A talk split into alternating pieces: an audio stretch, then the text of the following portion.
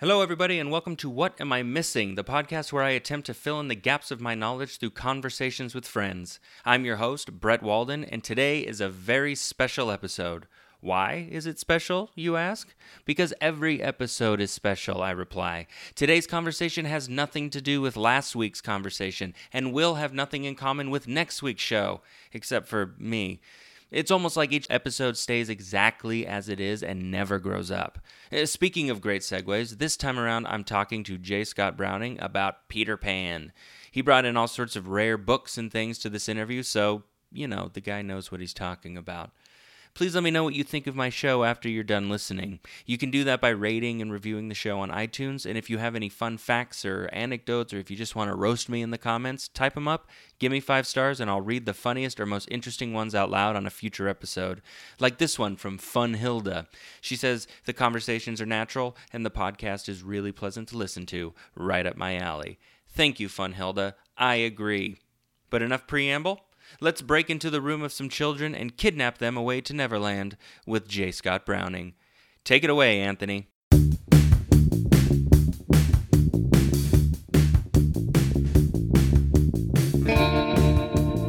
Okay, let's get started. Hello, uh, welcome to the show. Thank you so much. I'm very excited. Uh, it's early on Saturday morning. The sun is shining, which is rare for this show. Um, usually, I think this is the first show that it's not raining That's out. good for so editing, yeah. it's uh, well, I think it's good for the entire f- spirit. I think it's good for the feeling. There you go. Um, uh, if if nothing else, it just makes us want to be more outside than in right now.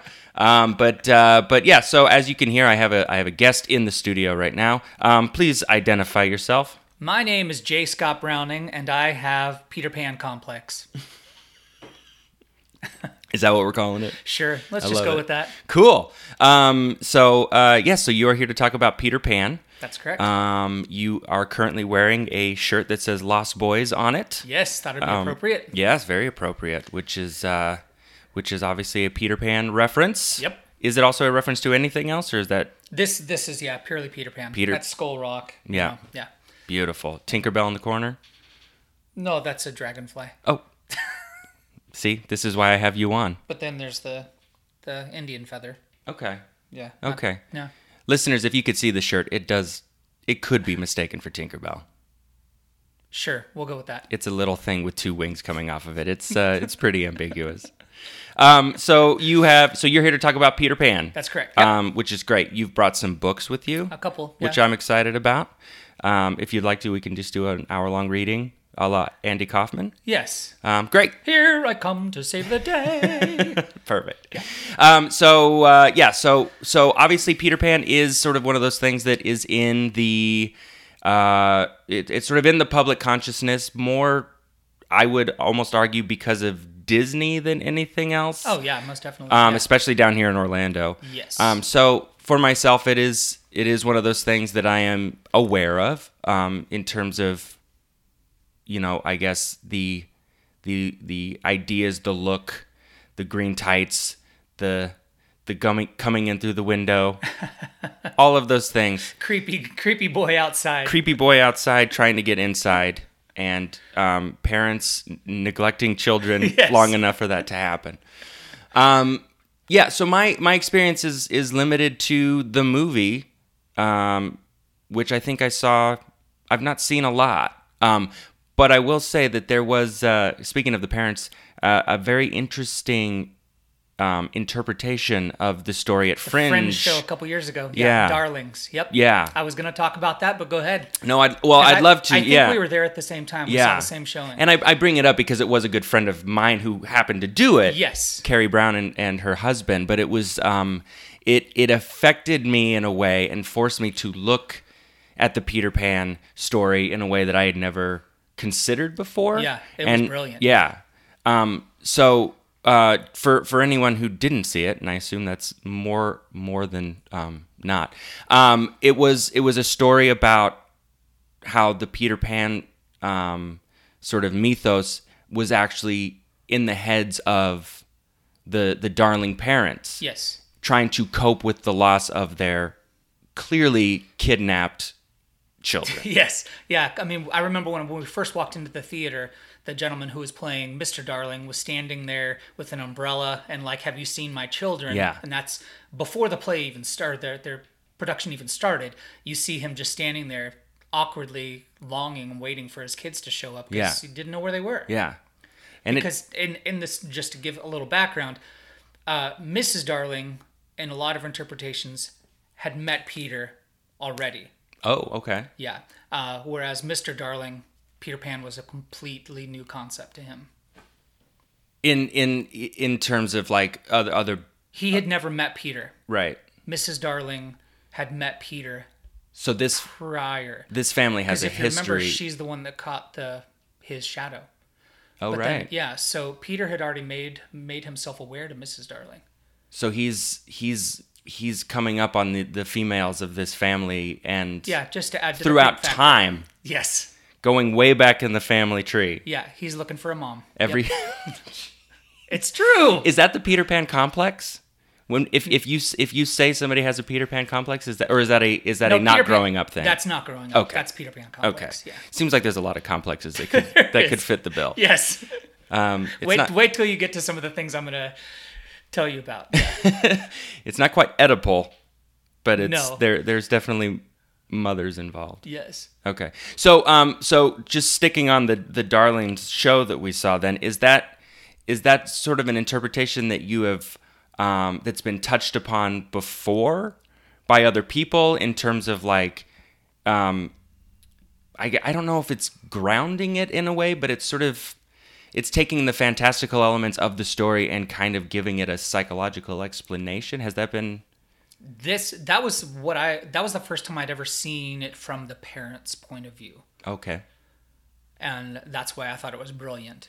Um, because basically, just what they did is they start talk. The whole thing started talking about how where are the kids? What are we gonna do? The kids are gone, and then all of a sudden they just start playing around Yeah. like like they're the kids and next thing you know they're retelling the story of Peter Pan Right. with just the two of them Right.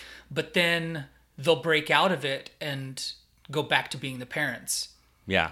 and then they'll say no no no and all of a sudden they just were kept on going in and out of being the parents and actually retelling the story it was Yeah. it And was it's- it was heartbreaking Well, yeah, because you realize that they're telling the story in order to to cope to cope, to make Yeah. Mm-hmm. themselves feel better, um, and to kind of escape the the the reality of our kids are probably dead in a gutter somewhere. Yes. Instead, I would much rather imagine that they were taken away to this place where they never have to grow up, Yeah. and and it it reinterprets even that idea in a way that it's just like, yeah, they're never they're never going to get a chance to Yeah. grow up, and Yes. it, oh my god, never there you Ugh. go nice choice of words never yeah neverland never land. yeah Carrie, if you're listening to this, just a brilliant show. And if you get ever get a chance, it's just it's amazing. It's Yeah. amazing. Um so uh so let's okay, so let's but let's talk about it. So obviously as a fan of Peter Pan, you went into that show, you you were impressed by it. I was thoroughly impressed because Very I cool. at this point in time I have consumed so much Peter Pan Mm-hmm. that I now seek out different interpretations.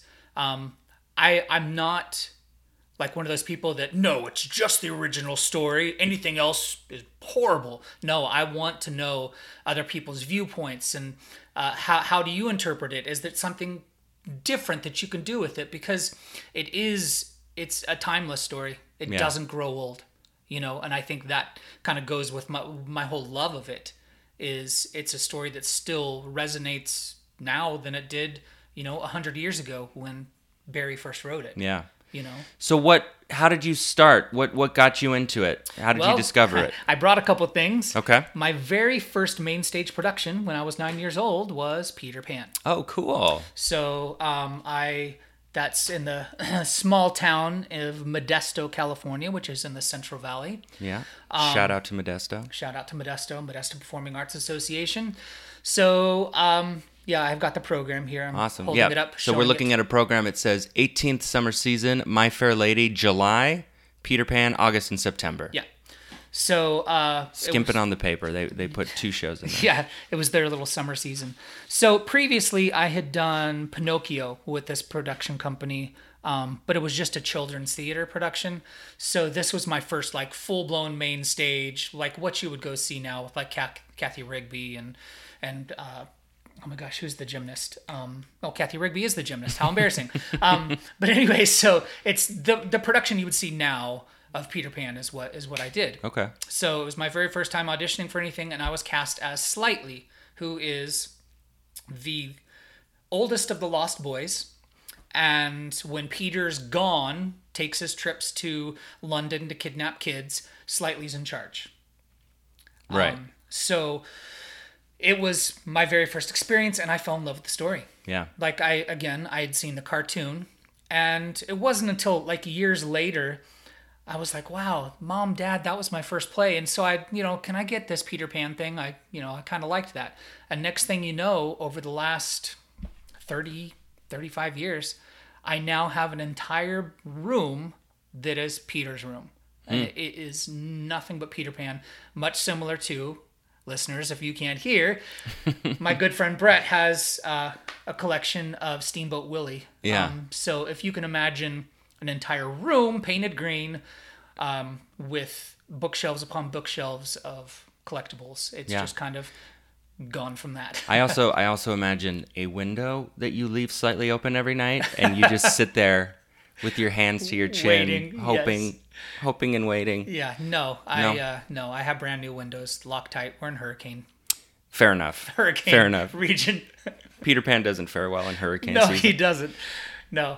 Um. So yeah. So that's kind of where where it started.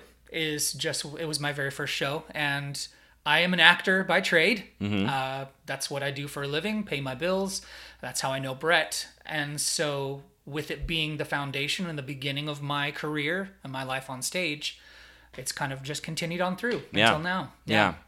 So obviously the the show had an impact on you, but then you you know the it it continued on. Certainly we've all done shows where it kind of resonates with you a little bit afterwards, but then you kind of let it go. But this Yeah. is this is continued. So clearly there's something more about the story itself or the themes or what Yeah. Um, what, what is it that resonates with you?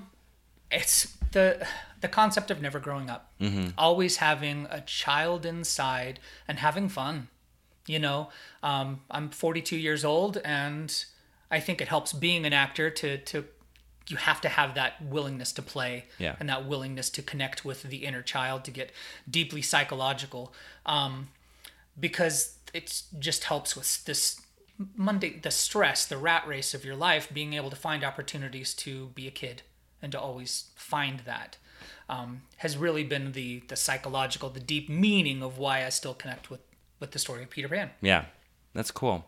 Um, so, um, are- is there just is there just one book or how many? Okay, so I brought a couple of original books. Um, the very first appearance ever of Peter Pan f- listeners, I have a book here called The Little White Bird or Adventures in Kensington Gardens. It is over 100 years old. The book is itself. Book is, yeah, it was published in 1902 wow. by look at Charles that. Scribner's It's Sons. I very- got this. Very fragile looking. Yes, yes. Um, I got this in New Orleans um, at a uh, an antique bookstore uh, when I was in college. So Had you Uh, been seeking it out, or did you just sort of stumble upon it? I'm always um, Just keeping an eye out for it. anytime I go to a new city or my drive, if I see an antique store, bookstore, I, given the no time constraints, I will stop in and just take a quick browse. My eyes have become attuned to finding Peter Pan. Yeah. So whether it be you know I have little buttons or anything like that, I will always go in and at least walk around and see if there's anything that maybe I don't have. Um, at this point, going off uh, a little. At this point, I look for things that are unique. Mm-hmm. You know, not the overly produced stuff that you can find at the Disney store Yeah. or things like that. I'm now looking for things that I've never seen before. Mm-hmm. If I haven't seen it, chances are I'm going to, if I can afford it, I'm going to buy it. Yeah. Is most of the stuff that you find that you collect Disney related? I actually look more for non Disney related products. So those things exist. They do. They're just harder to They're find. harder to find, and I'll I'll, I'll check in with you on that uh, in just a second. Okay. But anyway, so the very first appearance of Peter Pan is in this book called The Little White Bird or Adventures uh, in Kensington Gardens, and that's the book that I have here. Then um, uh, James Barry wrote the play, which if you've seen like Finding Neverland, you that kind of gives a background of it. Um, he writes a play called Peter and Wendy. Um, it does really well um, in London, and then he is pressured kind of by his publishers and to actually adapt it into a novel, and that is this other book here that I have that's called Peter and Wendy. So this is the novel form that if you were to pick up a book now would probably be called just Peter Pan, but that's basically the story that you'll see there. and is that the one that we sort of are all aware of? Yes. Yeah, that's pretty much what you know the the novelization of the play. But the very so the very first adaptation is the play. Mm-hmm. is what you hear what you hear and see now. But unfortunately, most people don't want to sit down and read a play. They want to read a, a novel. Right. So they adapted it into a no- novelization, novel form. And so this was the one that has been around for I think this was 1912, 1908. So it was a couple years later Uh, this one's a li- yeah, 1912 so this one this one's this is a beautiful book you can see they have the Oh, it's got like the onion skin paper. and yeah stuff. yeah to protect the um protect the, the pictures and uh, you can see the the pages or yeah this is this one actually is more difficult to find than that one Oh, really? yeah So, um, going back uh, a moment to the the little white bird. Little White Bird. Um, I can't see the title of it. There it is. Um, so what is? w- w- So this is his first appearance. So what what happens in this one? Um, it's just it just talks about uh, well Kensington Gardens first of all. I said Adventures in Kensington Gardens is the actual garden in London where you can see the Peter Pan statue. Um, so if you've ever been to London, you can visit Kensington Gardens, and that's kind of to commemorate this first appearance. Um, Yeah. Have you ever seen it? I have Yeah. once. And then friends always send me pictures. Hey, thinking of you. I'm in Kensington Gardens, like, which is cool because uh, everyone associates me now with Peter Pan. Yeah. um, which is great for the dating life, of course. I'm sure. yeah. Um, so I- I have to be honest. I have not read this in a long time. Okay. I just at this point in time, I can tell you that's the first appearance, Kind of Right. Like in a comic book, you know. Yeah, yeah, yeah. First appearance of of Peter Pan is Little White Bird. But it's not. I mean, do, you- I guess my question is like, is he fully formed at this point, or is it just sort of a passing reference Just a of pass- like just passing reference. Yeah. yeah. It's really not telling much about him. He just appears. this is just a dude who exists? Yeah. Yeah. And then it gets fleshed out in the play. yes. Exactly. Yeah. Is that the same play that you did? No, this uh, Peter Pan the, that I did was the musical version. Oh, singing, dancing, all that crazy stuff. So the actual play of Peter Pan is really not performed because as much. right, When people go see Peter Pan, they're going to go see the musical right. because people like musical theater. Is it a quality thing? Is it a bad play? no, it's a great play. Okay. Yeah, All that's right. why that's you know it's it's it's a great. That's play. why people wanted to not read it and read it in novel, form. Yeah, exactly. So going back to uh, touching back to what you said about um, me collecting, looking for non Peter Pan things. Mm-hmm. If we can get back to that, um, another thing that has kind of drawn me to the story is uh, James Barry actually gave the rights to Peter Pan to the Ormond Street Orphanage, which is an orphanage in London. Um, of course, if you know the story, the when Peter Pan brings back the darling kids, he also brings back the Lost Boys, and the Lost Boys are then adopted Oh, back okay. into society. I did not know that. Yes. Um, so the rights to uh, Peter Pan are owned by this orphanage in London. Even Disney has to pay rights to anything produced. They can do Tinkerbell because they, even though Tinkerbell exists, the image of Tinkerbell was first created by Walt Disney Okay. in the movie. So other than that, just the concept of a fairy, like you can interpret that however you want. But that's why you see Tinkerbell used ad nauseum Everywhere. with, with Disney stuff, is because they own that image of Tinkerbell. And they don't want to pay those orphans. They don't. Of, cour- Seriously? of course they don't. no, no. So that's No. why if you like, you rarely see Peter Pan stuff, Yeah. especially Disney, is because they have to when they create something Peter Pan, they give money in to this orphanage. that the it, it puts everything like into a new light when you realize that Yeah. like even the fact that like tinkerbell opens every disney movie with the whole castle image and Mm-hmm. Yeah. all of that it's oh god it's Yeah. almost like disney holding up like a middle finger to the orphans Ser- Seriously, and being like "Ye- we're so close to having to pay you Yeah. we're so close but Yeah. we're not going to yeah, yeah. So um, so that's kind of another thing that I like is the challenge of finding stuff Peter Pan. Yeah. because there's not as much out there as other Disney, you know, movies. yeah Disney things. So it's much more challenging to find Peter Pan memorabilia, and also because I know that at some point in time when they created this, money went to the to the orphanage. Mm-hmm. And so that's my way of, even though I'm not directly giving money to the orphanage, it's my way of saying, hey, I support this. Yeah. What you're doing.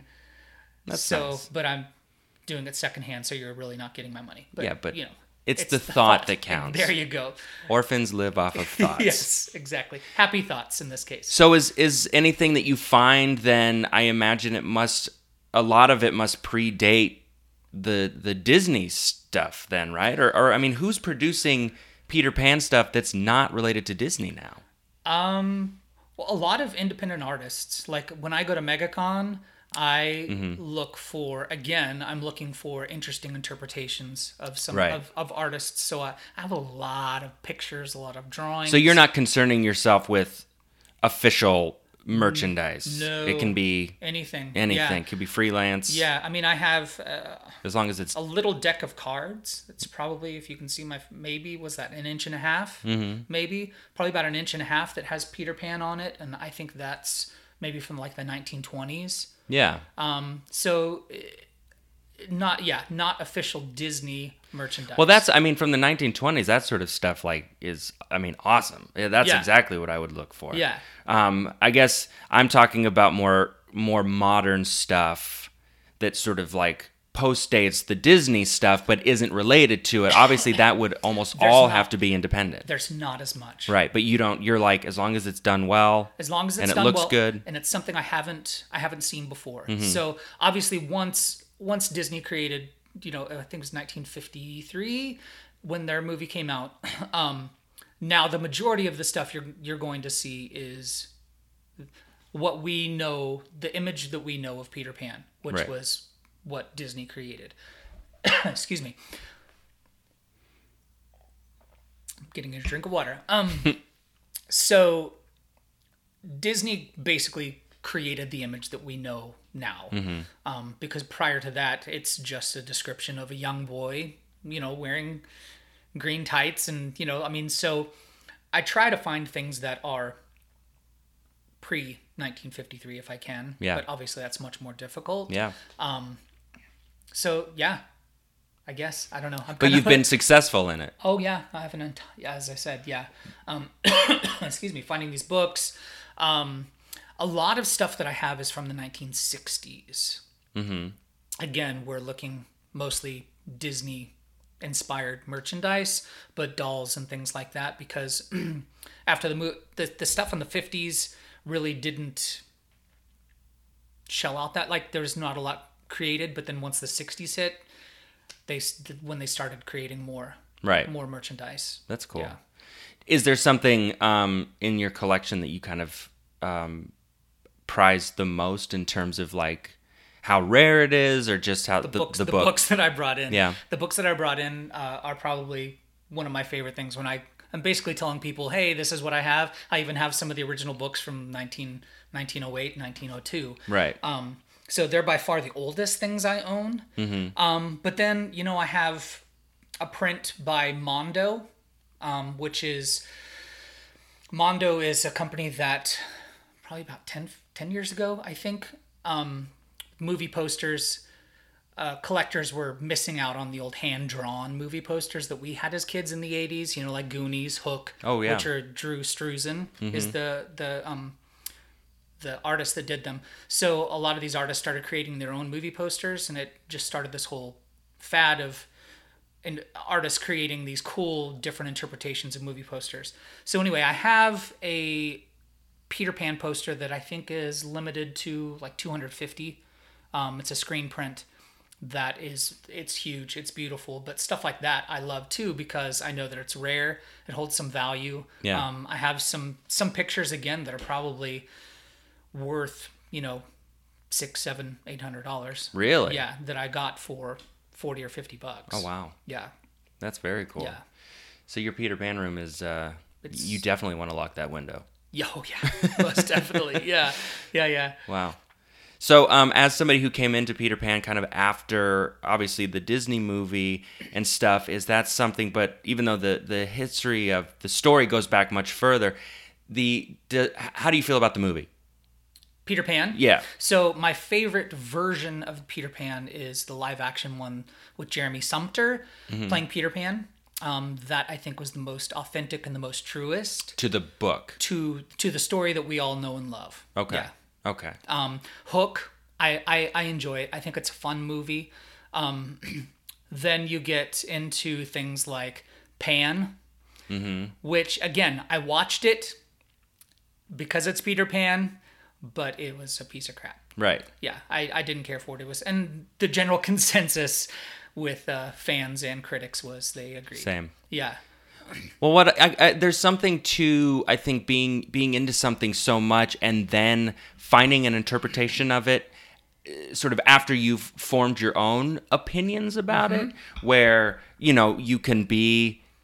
Uh, you know, you reach that point where it's like you can be kind of the purist about it, or you can, you know, you, you Yeah. have no, this is this is what Peter Pan is, this is what it should be, and then Yeah. somebody else comes along and says, uh, "What about this interpretation?" And Mm-hmm. you can either go like, you know, oh, I never thought about it that way. I'll fold that into my, or you go like, no, abs- Peter Pan would never be like Yes. that, right? Um, but you came into it sort of after, after the obviously the novels came out, year, you know, decades and decades, and Yeah. Mm-hmm. then Disney comes out with the definitive version of it almost. So have you? Do you fold the Disney version into?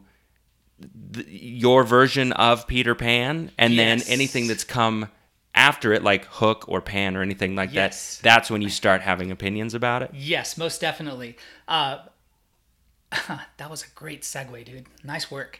Um, Bam. My favorite interpretation that is completely off the wall is a book called The Child Thief, written by Brom.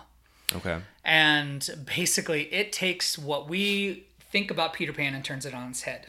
So, the concept of that is that Peter Pan goes and he finds uh, kids living on the street. Mm-hmm. He kidnaps them. Bo- Kidnaps Great. them, takes them back to Neverland. So far, And- that's exactly what happens. Yes, yes. uh, kidnaps them, takes them back to Neverland, and then Peter Pan stays young by sacrificing the children to the island. Oh. Yes. Oh, wow. Yeah. So this is I have an idea which I had spoken to you about last year, 2 years ago, about a play that I wanted to write or a short, you know, a show. Um, I'm actually looking at maybe doing it as a short film instead because just where my life seems to be going right now Right. to where it's about Slightly, which is the character that I played as a kid. Mm-hmm. And so the title that I've been toying around, Diary of a Lost Boy, or just L- Slightly, something like that, to where his life was saved by the Darling Kids when they brought him back and he was adopted because him being the oldest of the lost boys he was the next one in line to be sacrificed because peter pan doesn't grow up but there's nothing that says that the lost boys don't age right. so he takes the kids peter pan takes the kids when they're infants whatever when they're abandoned Yeah. brings them to Neverland, and then the Lost Boys continue aging when they turn uh, uh, 13. Mm-hmm. So l- slightly was about 11 or 12. When they turn 13, uh, teenagers, which is kind of the next step in growing up. Yeah. He then sacrifices them to the island, and that's the island grants him his eternal youth. Okay. Oh, so s- oh, I gotcha. So, So Slightly's next in line, Slightly's next in line. which is why he's the oldest at this point. Yes, he's the oldest. Yeah. And so my idea is basically coming back to, you know, slightly when he's third in his 30s or 40s and him coming to grips and realization that he was about he was going to be sacrificed he was going to die and that resentment that he had towards peter for that but also his how thankful he is to uh, the Darling family, to John, which is the role that I was looking at talking to you about playing, um, because John and Slightly were about the same age, 11 or 12 years old. And so they become really good friends post Neverland. And so just kind of him coming to realization uh, and trying to grow up in life after ne- Neverland, but also having that knowledge that he was going to be killed by this kid, this leader that he had trusted, Right. you know. Right. Um is it it's it's interesting. When was that book written? Probably about 10 years ago. Yeah. Yeah. I was gonna say it's it's such a mod. It seems like a very modern thing Yeah. to to take sort of stories that everybody knows and like recast. You Yeah. know, it's interesting to recast Peter Pan as like the villain of Yeah. the piece, Cuz in in the book, the pirates are all the adults right? um that have ac- it actually is uh oh my gosh. The uh colonial town that disappeared, Roanoke. Roanoke. So yeah. they're actually the town of Roanoke that ended up because there's this whole cross dimen- like cross world thing and it's actually the lost the, they're actually the lost colony of Roanoke. Mm-hmm. But the adults are actually trying to save the kids. So the pirates are actually the good guys in this book. oh, oh, okay, The- okay, yeah, the pirates are trying In to this the- book. In this book, in the Okay. child thief. Yeah, the pi- they're actually the ones trying to The save Roanoke kids. thing is in this book. Yes. Oh, okay. I Yeah, was yeah. like, is that canon? No, no, no, no. It's not canon. No, no, no. Th- Again, this is. I was just, like, that's crazy. No, this is just from the Brom book. The I love child- it. Okay. Yeah. So it's actually the Lost Colony of Ro- Roanoke, but the the adults are trying to save the kids from being sacrificed. Wow. So it just flip. It re- literally flips it on Totally its flips head. it. But I like. I love it. Mm-hmm. I just think it's a really cool and interesting interpretation that I would have never thought of, but it kind of makes sense. Well, because a book like that, I assume, is taking what you what you know about the original story and assuming that most of it is still true, or the the the the the events described are still true. It's just kind of going. Here's the here's the real story. It's sort Yeah. of just yeah, right. Or here's a different interpretation. it's not throwing out the story No. and saying here's my own version of Peter Pan. It's like yeah, that that happened that way, but it's Let's it's go being with the- told from the wrong perspective. a wrong viewpoint. Yeah, Yeah. let's look at it from a different view. You know, let's look at what the pirates were actually trying to do. yeah, yeah. Or you you you could interpret it this way. Yes, Oh, that's exactly, cool. yeah. Mm-hmm. Very cool.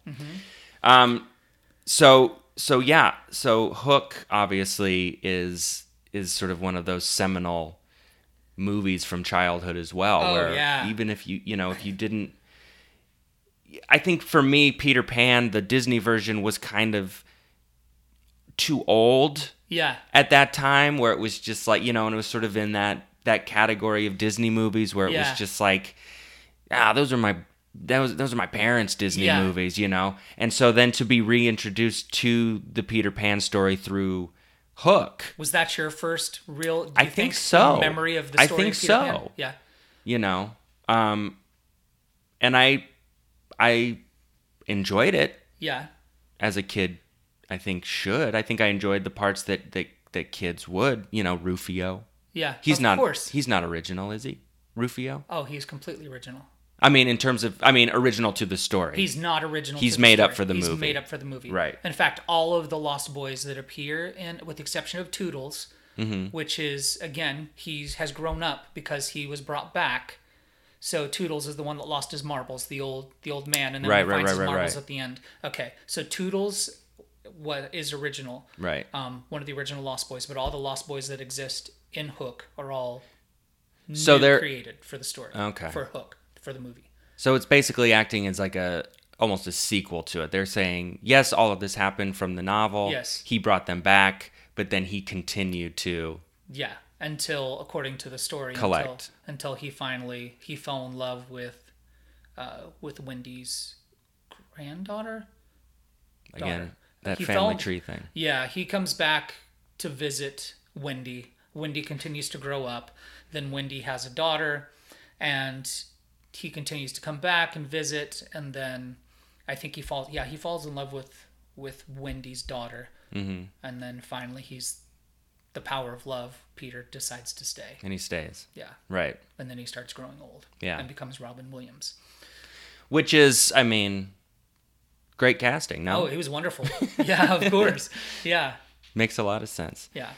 Um, so there's just so tell me what so what happened with Pan? I don't think I ever saw that movie. Pan was more like the story of Captain Hook.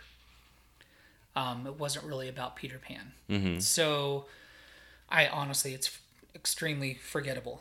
Um, but it's just kind of this sci, almost sci-fi uh, interpretation, um, where the pirate is actually Blackbeard Oh, okay. and then Hook.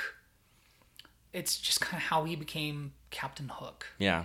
Um, so it's really not even like Peter Pan is there, but it's more the backstory of Captain Hook. I honestly, I It doesn't didn't- sound interesting. It's not. it doesn't sound it's interesting not. Uh, at all. I mean, it, yeah, it's just not good. It's just not good. uh, however, a different interpretation just is Peter and the Starcatchers.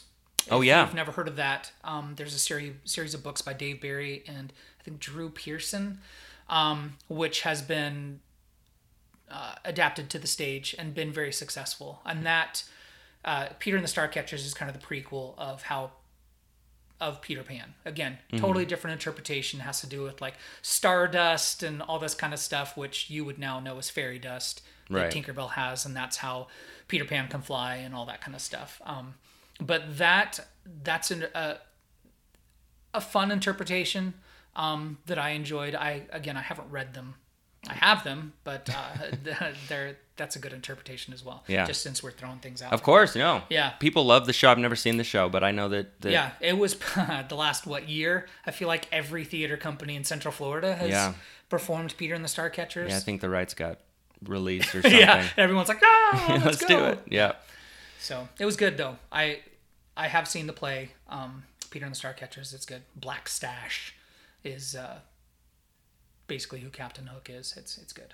it seems like you can't eh, you you have to almost try really hard to to screw something up uh, with Peter Pan in terms of like telling a story if as long as you keep it simple and to the basics because Yeah. the the basics are so um, universal and humanized and this idea of just like not wanting to grow up Yeah. you know just sort of like um, innocence and innocence lost and all Yeah. of those things like I mean, what kid or even adult doesn't want to? It's like going on vacation. You know, you go away to this faraway island. You you don't have to worry about the stress of the daily life, and you just play. yeah Literally play. You play. I say cowboys and Indians, but that's you know you have the Indians and you have the pirates, and I mean uh, you like s- who doesn't want to play pirates Right. you know so it's it's still that whole con you know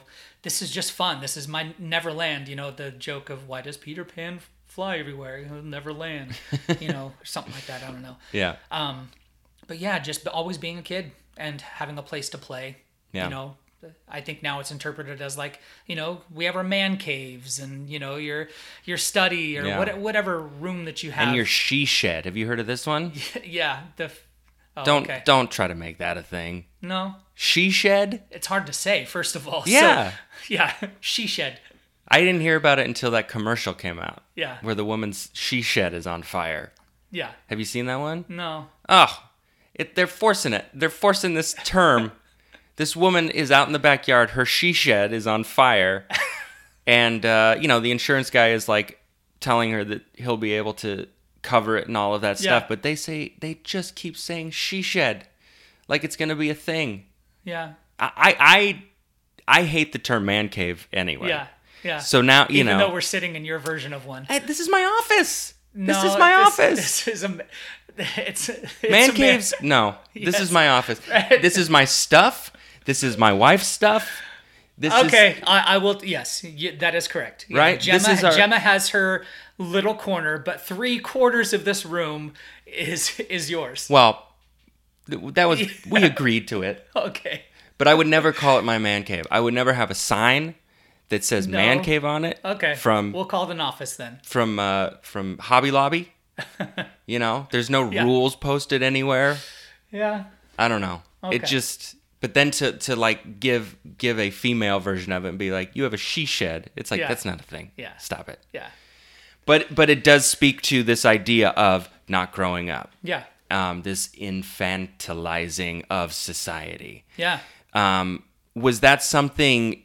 Uh, and you may or may not know the answer to this, but but but was that wh- what was the what was the book or the play speaking to at the time that it was written? Where what what was going on that this sort of was um, uh, prevalent that it, that it was you know that the audience was reacting to it, going like, I need a novelization of this. Yeah. Yeah. Um, if you've seen Finding Neverland, that's pretty true to the story in the sense that, you know, he had these these kids that he this family that he he befriended, and he basically wrote it about one of the boys that was all just completely no i have to be serious i have to study he the boy didn't want to play and so he kind of wrote it ab- about named him peter uh, just with this concept of it's okay to have fun Right. and so I think that's real that's really was the impetus or the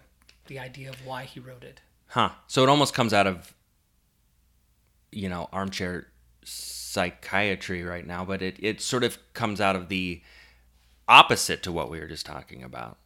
Yeah. It's almost like the, it's almost like, well, I mean, and I guess the term teenager didn't exist back then. It wasn't, Probably you not, know, yeah. it wasn't a society that sort of catered. American society didn't really cater to children until like the 1950s. 50s. Yeah. Um, and so, so previous to that, it really was just like you reach a certain age and you're expected Now it's time to grow up. Yeah, yeah. You're Yeah. Mm-hmm. expected to be to take care of the family and make money and Yep. and da da da da da. Yeah. And so, yeah, eh, that's interesting that it would come out of sort of a reaction to that of like you need to be a kid right now. Yeah. You need to have fun because he wasn't a teen like Peter was like maybe 9 or 10 years old. Right. But he already was acting like he needed to be responsible and all Well, because that that's kind what you have to look forward to. That's probably what you're Yeah. told at that time. Yeah. Mm-hmm. Of like you're that this is it. This is going to be your life. of- Yeah. Okay, I'm going to take this seriously then. Yeah. Um, wow. Um, are there connections to that you are aware of um, to Pan? The the the Oh, the From yeah, the mythology? pan, pan flute. I think just the yes. I mean, I think the the idea of Peter Pan is it's the same incarnation of Mm-hmm. Peter Pan. It's just we give give him the name Peter Right. added added to it. But I mean, at uh, Kensington Gardens, if you see the, uh, I believe Pan has a, f- has the pan flute Yeah. around his neck and things like that and the interpretation the visual drawing of what you imagine peter pan to be is pan from the uh, the mythology version so yeah that idea of, of pan is the same because does Peter Pan does he? a- Am I correct in remembering that he does? Does he have a flute or or a musical instrument? yes He does. yes i mean they don't show him playing it very often but uh, he he does have one um, i have several little uh, statues, figurines of him sitting with the pan flute. with the flute. Yeah. Interesting, because then because what that make that makes me think of is connections to like the Pied Piper, Yes, which is very similar as well, which which, is very similar. was actually written by one of my ancestors, oh really? Robert Browning. Oh no kidding! Yeah. Wow. Yeah. Very cool. Somewhere at my house, we have an, a, ri- uh, uh, an original copy of the Pied Piper of Hamelin. Oh, that is uh, that's pretty cool. Yeah. Yeah. Yeah. So But it's- maybe deep down inside, that's you know That's because the the, Pied connection Piper that- is the one that yeah he plays the the pipes and gets all the the mice to leave. Yeah. So maybe that's why I like Peter Pan so much. It's in my blood. Yeah. Yeah. I don't know. I mean, it is it is a very strikingly similar story in terms Yeah. of um, what the what the what the flute or the pan the pan Yeah. flute or the pipe sort of like represent in terms Yeah. of like hip hypnotic Hyp- hypnotism yeah. you know and get you to follow him Yeah. which is pretty much what peter does that's exactly what he he does. goes and he picks up the kids and entices them however he sees fit Yeah. come on let's go have fun Yeah. come with me you know and then gets the kids to go to neverland and then he sacrifices them yeah for a nice morbid twist the colorful character yeah because pied means multicolored yes and so the pied piper literally comes to town with like a multicolored like garment garment and plays it and peter comes in with all green and and takes the children away yeah, yeah it's one of those things that i think i- as you want to interpret these stories through time you do have to kind of find a way to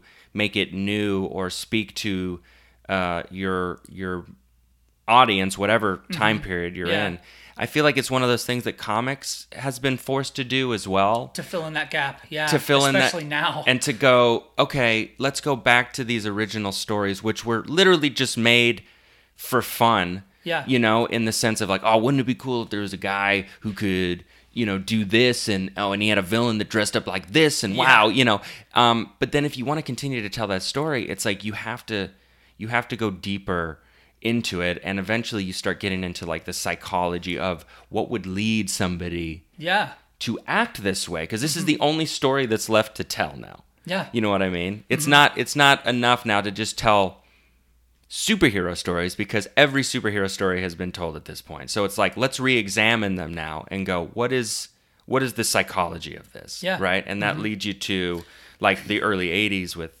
Watchmen and Dark Yeah. Knight Returns Oh. and all of these different ones. You're starting to bring in politics. I mean, comics are have always been. Look at that. We're go- we're switching, but comics have always been political. yeah. You know, I think, and you look at uh, like Civil War.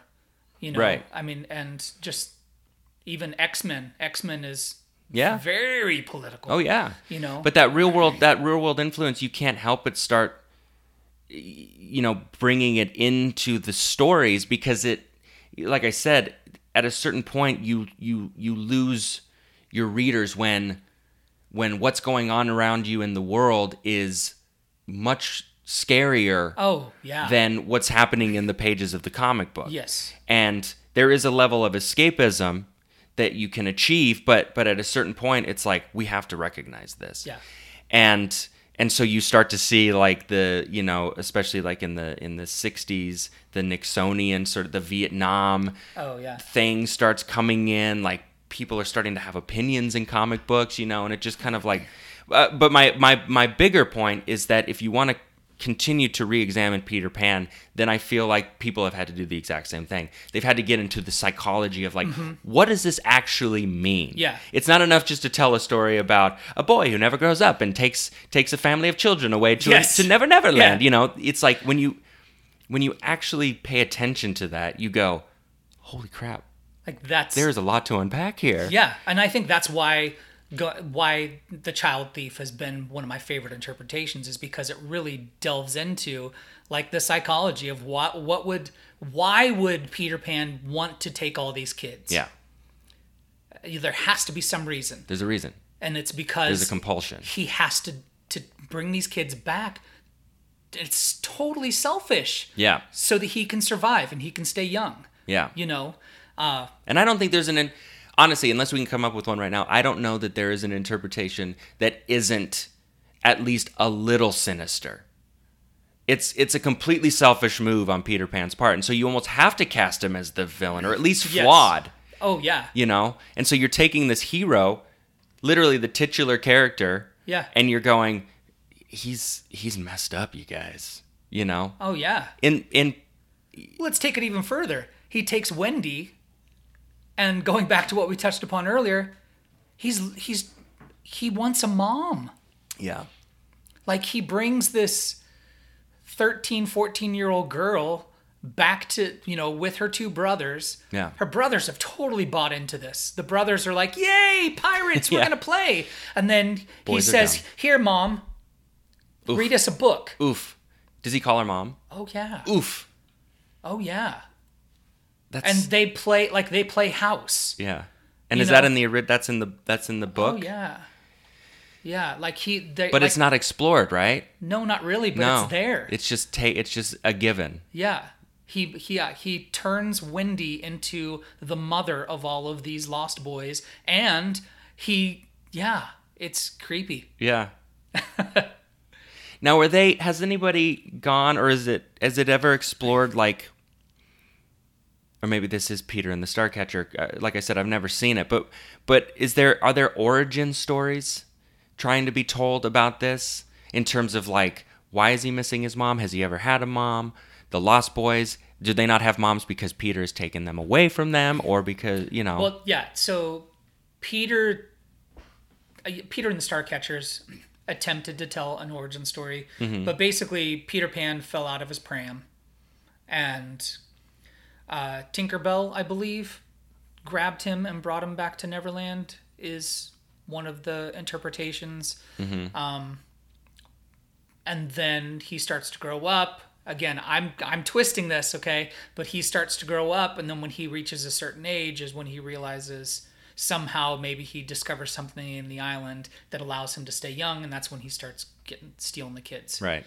So uh, okay, so here's so here's a question then. In, getting rid of anybody else's interpretation, um, but obviously folding in things that you've sort of picked up from other people's interpretations. Do you have a head canon as far as like as far as your why? You can't help but ask why people act a certain way in these Yeah. stories, right? Do you Yeah. have head canon as far as like, well, this is what I think. This is what makes the most sense to me yeah in and terms it's of the pr- origin of Peter Pan. uh it's very yeah pretty much what i just told you you Yeah. know he fell he fell out of his out of his pram um because he was an independent an independent baby even as a baby he was wanted to have adventures and so he crawled out of his pram what's Yeah. this and then i believe that tinkerbell a fairy Mm-hmm. you know we'll call it just a fairy but uh you know led him back to the mystical neverland Do you think she was drawn to him because of the independence? Yes. Okay. and because of his sense of adventure Yeah. Yeah, because I think Tinkerbell are, had already lived on Neverland, and again, I uh Tinkerbell was in cahoots with the island, uh, so I think the island is a, Neverland is a living, breathing thing. Obviously, Mm-hmm. You buy With- into that. I buy into that Okay. totally, one hundred percent. Going to like Celtic origin, you know that. Uh, yeah, Neverland is a living, breathing thing, Mm-hmm. and so the island sent Tinkerbell to find someone. Tinkerbell grabs Peter Pan, takes him there, and that's because the island needs to be fed as well. Right. And so the island then uses Peter to feed itself. So actually, the big the big villain The big villain is, is the Neverland island, is itself. the island, yeah, Just keeping keeping everybody Mm-hmm. on it. yeah, Wow. keeping the island fed. So was there a um was there a Peter before Peter then? Ooh, Brett just threw it down.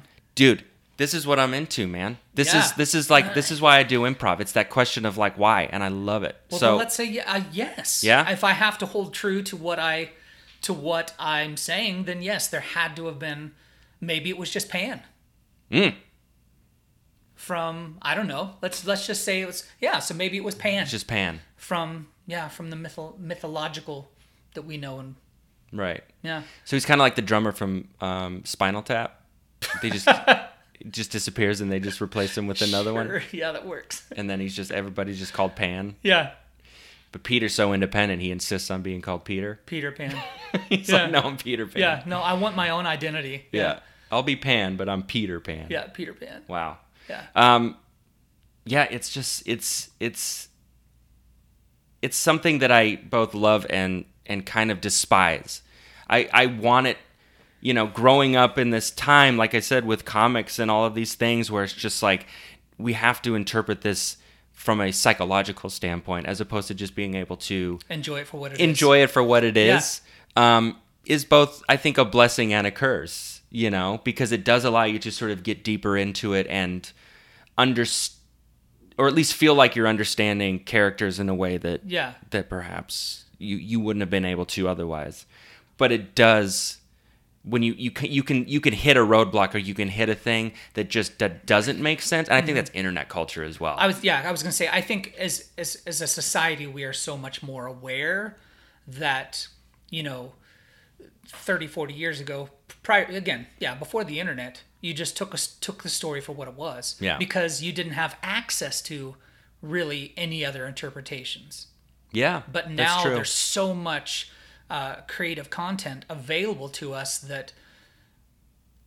that yeah i think no one people were asking the questions Mm-hmm. why but you wouldn't you would only ask the question amongst your circle of influence right. You wouldn't have the community Yeah. of people that we have now. but now if someone asks why it's it's thrown out there for all the world and next thing you know everyone's talking about yeah why is Pe- why did peter pan grow you know why does this happen Yeah, you know yeah, So I think it's it's a much more worldview, yeah, self awareness, world awareness. I don't know. yeah. Yeah. And a lot of websites have made entire, you know, um, I almost said careers. Do websites have careers? No. Um, but they, they there's there is a longevity out of that. I, I feel like um, that's how like cracked started and Oh, yeah. different places where it's just like here's a thing that you love and now we're gonna question it from a logical standpoint. Yeah. And that you know that Like MythBusters. yeah, almost. Where Yeah. you just go, have you ever thought about the actual villain's plan in this? And you go, Ugh, I don't want to, but no. And then you read the article and you come out of it and you go, yeah, none of that made sense. Damn it, you've ruined this. For I me, know, you right? But I think you know, but but what's what's fun is when you can read something like that and still come out the other end and go, no, this isn't ruined. This Yeah. is that you know you've you've added a new layer or you know there is an explanation for it it gives greater meaning to the story um, and and i love it even more because of that and i feel like i feel like peter pan kind of holds holds its own to to that sort of scrutiny Yeah. Most definitely. Yeah. I think.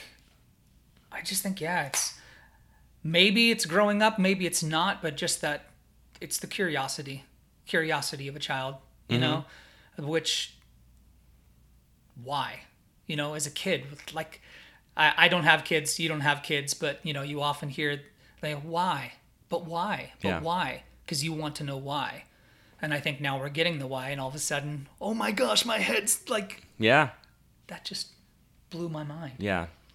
Well, and it speaks to the to the to the power of of the book itself and the and the author where it's like you can I think ask questions that were never intended for it and yet the answers still always seem to lie within within the text itself. yeah You can always go back and go like, "No, this was this is in there from the beginning." yeah You know.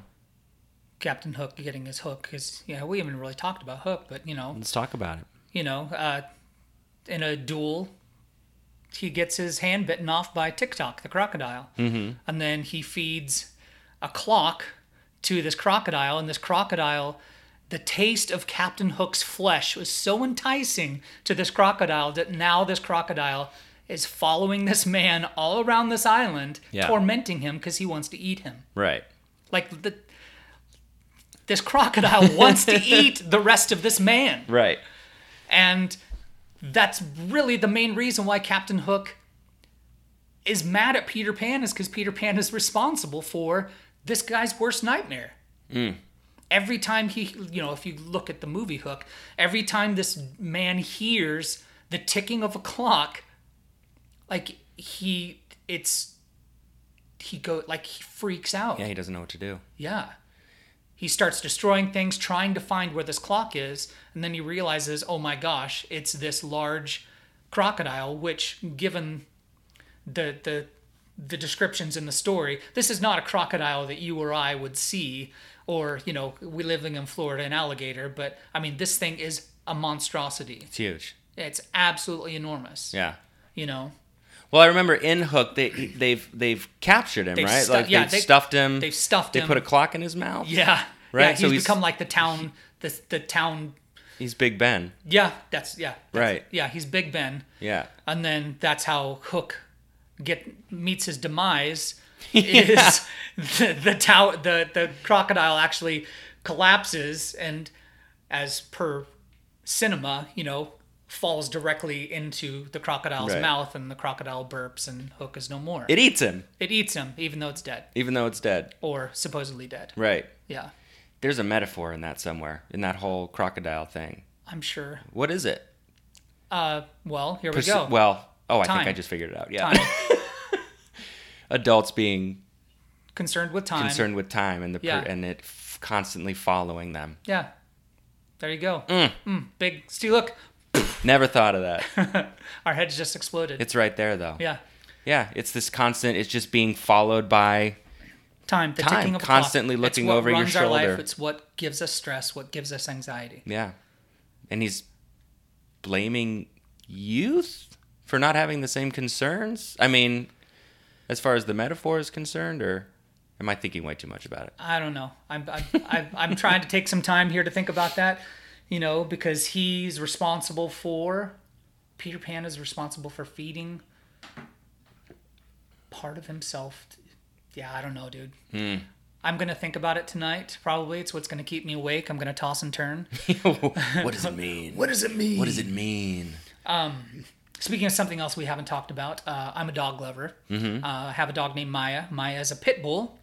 And one of my biggest things when I talk to people about pit bulls is Nana, who is the caretaker, the nursery caretaker of the Darling Kids, in the original incarnation was a pit bull. Really? Yes. Wow. The Saint Bernard is what is how Disney interpreted uh, Nana to be. Mm-hmm. But in the original incarnation, because during that time in society, pit bulls were the babysitters because they're so protective. Right. So Nana is actually a pit bull, Oh, see, not a Saint Bernard. that would change a lot of ideas. I think if people understood that. yeah.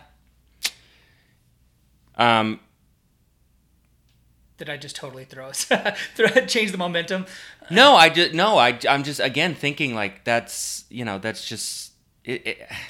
It's just this is this is why I love this show and this format because it's just like I wouldn't I wouldn't have known that, but it just makes me go like, why did Disney change that? Well, You know, pit bulls. Saint Bernards are much more, you know, easy loving and easier to yeah. I mean, Imagine to the, gen- how to the general society yes. Different things would have been though, like If in they the would have course actually- of yeah, if if they'd have kept it as a pit bull, Yeah, you know, that would have been in sort of the collective conscious of that you this know is a good dog to keep around. Yeah. and takes care of your family. Well, the and- darlings trust a pit bull, so Yeah. why don't you know? Wow, yeah. Disney's ruining a lot of things. Oh, yeah, Can I just yeah, can we just talk about that for a second? Orphans, pit bulls, yeah, they're do, they're changing a lot of things. yeah. Um, so is the is the uh, the racism in the Disney version is that also in in the books as well? You're talking the about the Indians. the red man, the, the yeah.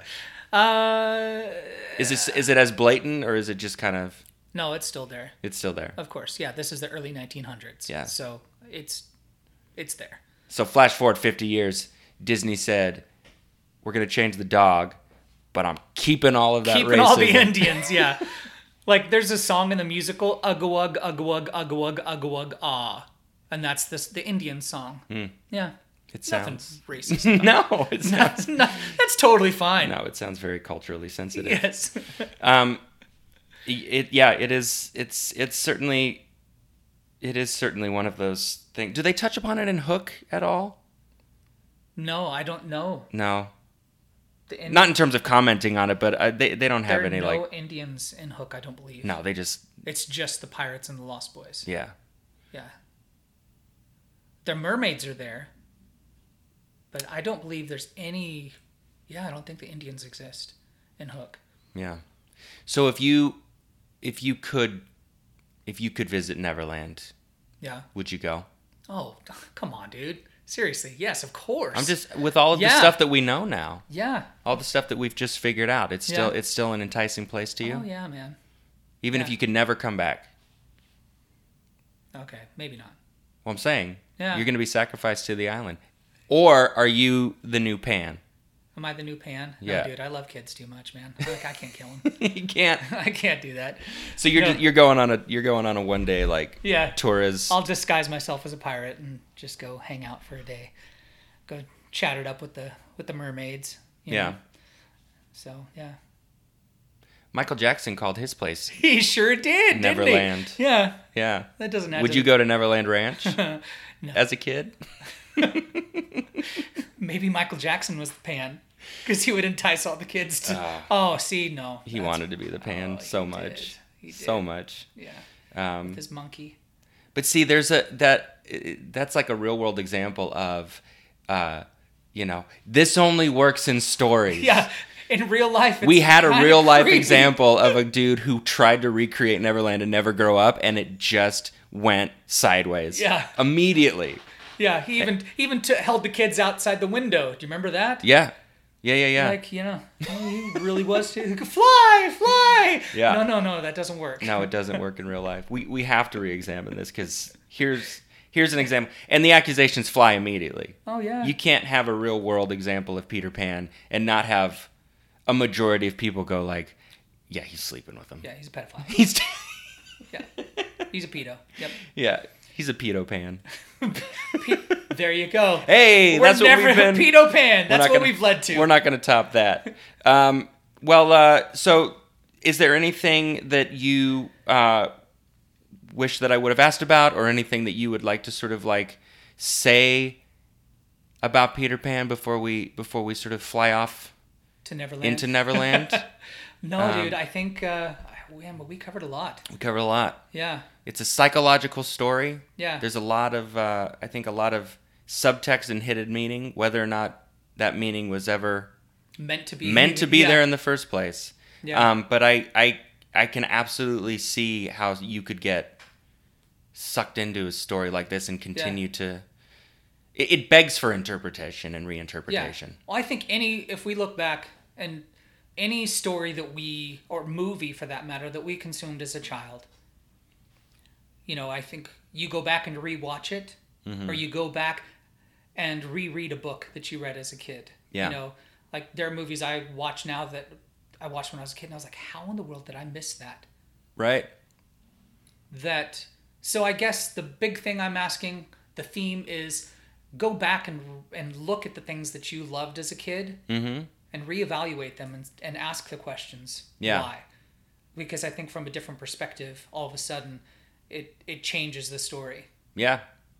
Well, and and and oftentimes you find that stuff from your childhood, um, like the villains become more sympathetic. yeah And the heroes aren't so heroic. yeah because you are looking at it from a a life lived instead of you know from a from a kid's eyes who's just like you tell me he's bad then then he's Yeah, bad you know guy, yeah and you sort of and then you know but you grow up with with with nuance and subtlety and ch- and hard choices and decisions and and you and you and you start to look at the villains or you know you look at hook or whoever and you just go like yeah i, ca- I kind of get it yeah you know I think again, looking at just, I think that's where society is now. Is we have to have more villains that we can associate with. right You know, the the cookie cutter, he's just bad, not asking why he's bad, is boring now. yeah You know, I think one of the most interesting villains we've had uh, cinematically right now, and is with Black Panther. You know, because you actually Mm-hmm. Killmonger. associated with Killmonger, Yeah. and you understand why, what his motive was, and you bel- you understand it. yeah So I think you to be a successful storyteller now, the villain has to be almost more fleshed out than the hero. Yeah. Yeah. And I think there is there there is money to be made or there are stories to be told by re-examining, you know, you could you could re-examine Hook in a way that you could that that you know, I think would entice people to to kind of look at it and still say like no, he's still definitely the bad guy of the piece, but I get his Where he's coming from. motivations. I Yeah. Mm-hmm. get where he's coming from. Um, the one example that I always think of and uh, is uh, Home Alone Two, Oh yeah. Lost in New York, Uh-huh. with uh, with um, with the the hotel. Um, Tim Curry's character, Yeah. and when you watch it as a kid, you're like, this guy's a jerk. Why doesn't he let him just like do whatever he wants? And then Yeah. you go back and you watch it as an adult and you're like, this guy's job is on the line. Yeah. like he is clearly trying to take responsibility for, for a situation Yeah. and doing everything that he is supposed should be doing and more. But as a kid, you're just like, he's the villain. Mm-hmm. Yeah. You know, and it's like, "N- no, he's This kid is actually wreaking havoc. this kid is wreaking havoc on his hotel. yeah. And he's just following up and going like, I don't know if this credit card is right. If I don't do this, I'm going to get Yes. fired and lose my livelihood. But I think that happens a lot. Um, and so it's interesting when people kind of re-examine that for new generations and, and kind of uh, kind of write it down for all of us to to partake in. Yep. So um, hopefully, hopefully you do the same. I look forward to um, any follow-ups as far as like a film or a Yeah. play or a story that, Yeah. that you know, because I mean, obviously you have a a wealth of knowledge to to sort of work from, Yeah. and I think you know your story would be um, would be coming from a place of of authority on it. So I would like to believe so. keep Yeah. us updated on Thanks, man. you know whatever it is and you know thanks for thanks for coming down on this beautiful sunny day and Yeah. sitting in my man cave wonderful. sitting in my dark man cave talking Yes. about You just called it your man cave. pedo pedo pan Pedo Pan. so thank you very much You're welcome, my and friend. uh have a great day Bye. Bye. What Am I Missing is edited, produced, and hosted by me, Brett Walden, with original music by Anthony Smith. Special thanks to J. Scott Browning, if for nothing else, teaching me that J.M. Barry is actually a dude. I always thought it was a lady. If you would like to know more about me or listen to past episodes, you can find it all on my website, www.brettwalden.com slash W-A-I-M. If you have any questions, comments, or curses about anything you heard today, we have a community for that. Go to facebook.com slash what am I missing pod and let your voice be heard. And please make sure to rate us on whatever app you choose to listen to podcasts on and tell your friends about us. Please. Thanks for listening.